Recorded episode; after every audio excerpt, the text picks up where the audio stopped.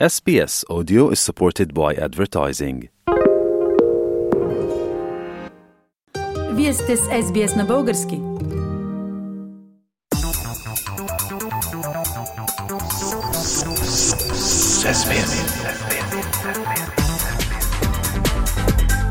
Акценти на седмицата.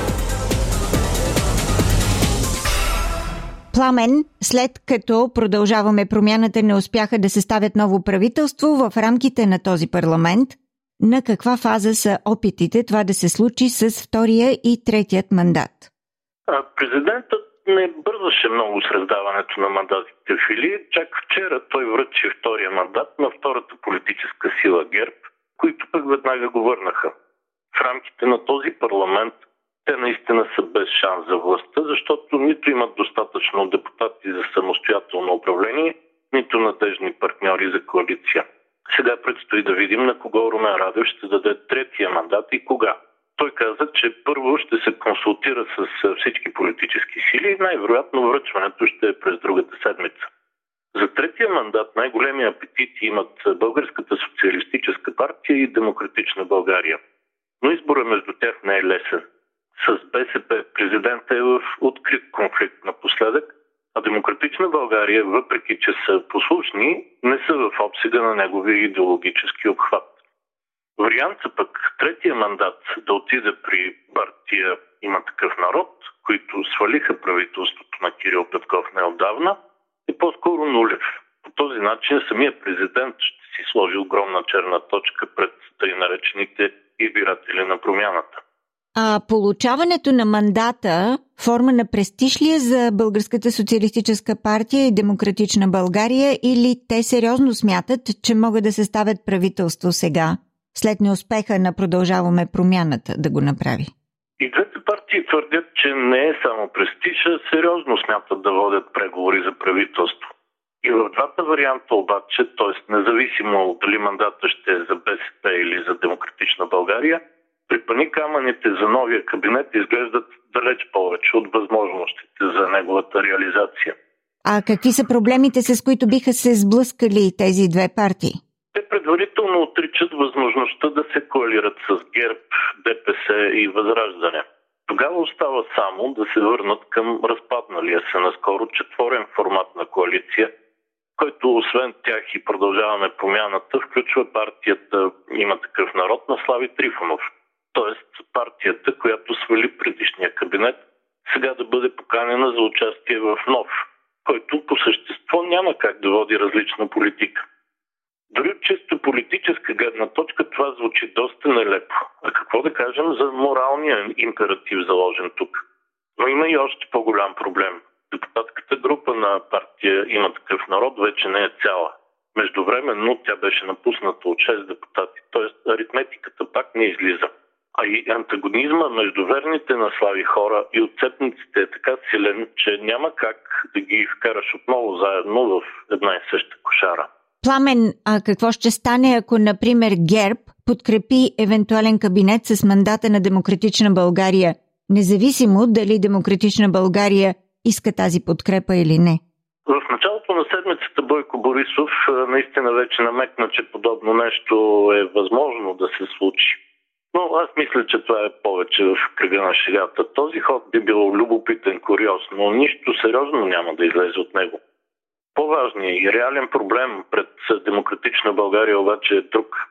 Как е, лидерите Христо Иванов и Атанас Атанасов ще обяснат факта, че преговарят пряко с комунистите за подялбата на властта. Нещо недопустимо според повечето избиратели на Демократична България. Какъв все пак е проблемът? Нали Демократична България и БСП бяха заедно и в правителството на Кирил Петков? Да, бяха заедно, но някак отделно, като две различни страни от монетата продължаваме промяната. Те никога не разговаряха помежду си за общо участие във властта, а партия Продължаваме промяната водеше преговорите отделно с десните, отделно с социалистите. БСП все пак нямат голям проблем с това щом думата е за участие във властта, техният електорат вярва на лидерите си, които представят разговорите си с десницата като огромна саможертва в името на националния интерес. или на националното спасение, още по-добре. Но за демократична България проблема е жив. Ако те проведат преки преговори с БСП, мнозина ще се отрекат от тях. А когато, както се очаква, преговорите не дадат резултат и се тръгне към нови избори, ще се окаже, че демократична България излизат само с негативи от този политически епизод. Не знам дали си струва. Пламен, искаш да кажеш, че на обществената порта чука не ново правителство, а по-скоро нови избори. Някои приемат това за проблем, други за решение. Ти как смяташ? Изборите са инструмент на демокрацията, Фили, и аз винаги ги предпочитам пред възможността да се сбием по улиците. Тоест не ги намирам за проблем. Лошото обаче е, че не ги намирам и за решение на проблемите пред България, които не са един и два и не се свеждат само до чисто политическия въпрос. Кой ще победи, кой с кого и как ще управлява. Нито проблем, нито решение. А как може да се определи тогава настоящата ситуация? Лошата новина, свързана с предстоящите най-вероятно предсрочни избори, е, че те ще зациклят и в следващите месеци пак ще ходим няколко пъти до урните, защото страната просто няма реална политическа альтернатива.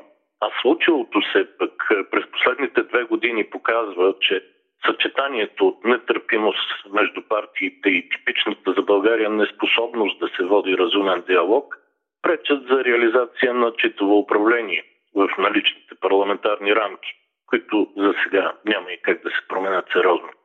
С други думи, Фили, ние сме като автомобил, който чака да светне зелено, но светофара е развален, а по пътя единствената посока е назад, на там, където вече бяхме, в изтощителна за духа каскада от избори. Това значи не само, че скоро няма да има стабилно правителство, но и че ще ни управляват поредица служебни правителства, назначени от президента Румен Радев и отправлявани от него. А това пък е гаранция, че скоро няма да започнем да излизаме от няколкото кризи, които ни мъчат едновременно, както и че необходимите реформи за пореден път се отлагат за неопределено време. Политически акценти на седмицата с Пламен Асенов. Харесайте, споделете, коментирайте. Следете SBS на български във Facebook.